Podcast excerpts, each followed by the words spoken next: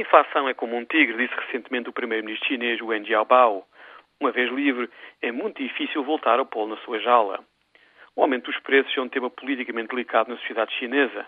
Pequim teme que estes aumentos gerem instabilidade social nas grandes cidades no interior do país.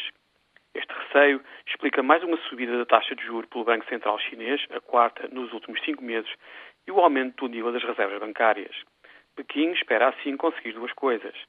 A primeira é limitar o nível dos empréstimos bancários, que têm vindo a ser concedidos desde a crise financeira de 2008. A segunda é manter um nível de crescimento económico anual bastante elevado.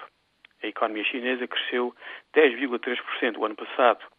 Pequim quer moderar este número, mas mesmo assim precisa de ver o país crescer anualmente na casa dos 7 aos 8% ao ano. Do lado de cá da Europa, somos bastante mais ricos do que os chineses.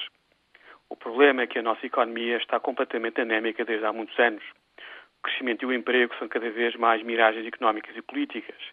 E se olharmos mais para o norte, vemos pressões inflacionistas. Tudo indica que o Banco Central Europeu se prepara para subir a taxa de referência para a zona euro.